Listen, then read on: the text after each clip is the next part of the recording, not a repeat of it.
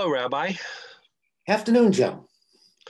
So we're in the middle of summer vacation or the start of summer vacation, depending upon what school district you're, district you're in.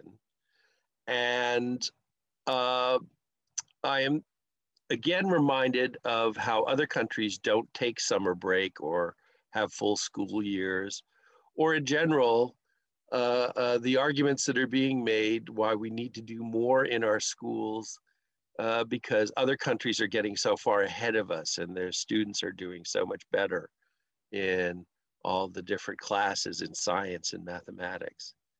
What's your take on that, as I know you used to be a member of the school board? It's a really a, a neat subject. And what comes to mind when we look at other countries and our school system is that we need to take a look at our education system, not just the calendar, not just year round school. We need to look at the budget. We need to look at how we support our teachers, how we support our students. We need to look at classroom size. There's a number of things we need to look at because we have a problem. It's not that other countries are getting ahead of us. We are getting behind because we are getting behind, because of the things we're not doing. We don't follow good education procedures. We let money or business too often dictate what we do and what we don't do. The calendar, the school year, schools without air conditioning in places that need it, schools that are collapsing and falling, mold, mildew, all kinds of things are going on in our buildings. And the argument always revolves around the money. We need to stop looking, no, not stop. We need to take into account education. If we're going to educate our students, what do they need? What support do our teachers need? How much are we putting on our teachers that really aren't education? We're asking them to be social workers, daycare workers, to be babysitters. We're putting a lot on the school. We need to stop that and say school is about education. How do we educate? What have we learned about how a person learns? And there are different learning styles. You know, I keep thinking of the cartoon of Pogo, where he says, I have seen the enemy or have met the enemy, and it is us. And I think that should be a motto within every business, every government, every place. Other countries are not getting ahead of us. We are causing us to fall behind. Look at what just happened in Florida. The building collapsed. One of the engineers did a survey a number of years ago, and it's built on marsh. It's built on unstable ground. And they pointed out cracks and problems. Nothing was done about it. Look at our bridges. Look at all the things going on. So rather than pointing to other countries, we need to stop and look at our own country and say, what are our problems and why are we falling behind? They're not getting ahead. And I think that's very telling. It also reminds me of a political adage if you're having trouble as a politician at home, take a trip to another country. Go somewhere else, get the focus off. So you do something with foreign policy, or you actually take a trip somewhere. That's been going on for centuries. And maybe it'll never stop. But as long as it continues, we won't focus on what our problems are.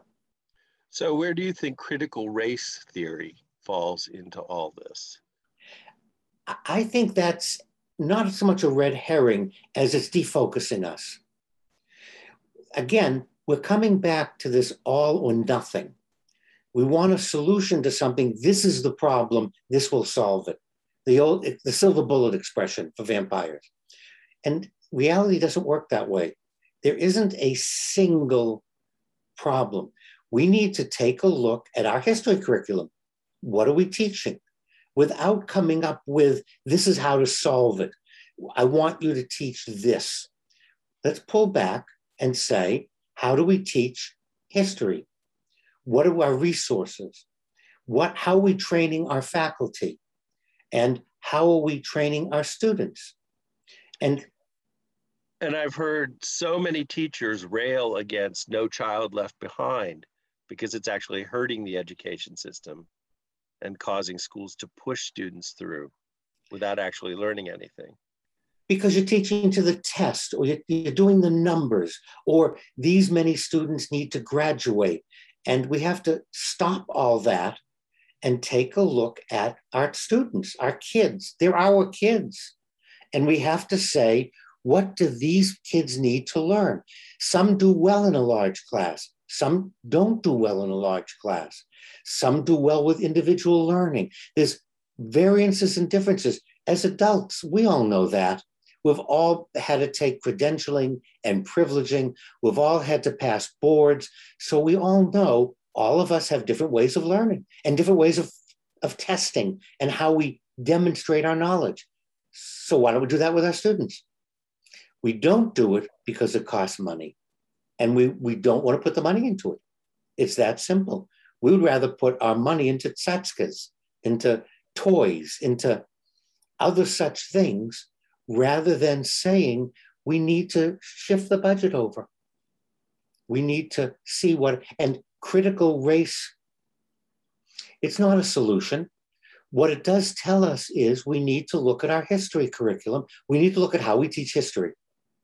And we need to make some tough decisions about how factual, how mythological, and what it is we're trying to get, get across to our students. And it all can be done. And I think the problem being there are groups of individuals that are Black or white. The world, Joe, is gray. And as a cartoonist, you know that the world lies in the in between. It doesn't lie in the extremes.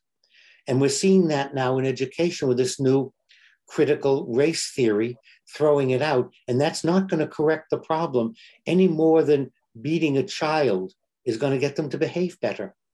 We need to take a look at all our curriculum. We need to look at our history. Well, one thing that's certainly true about my history is that I've enjoyed the time I've spent with you and all the wisdom that you share every week with us. Thank you, Rabbi. And you will continue to share and learn because my we have not plumbed the depths of my wisdom. Thank you, Rabbi. You're welcome.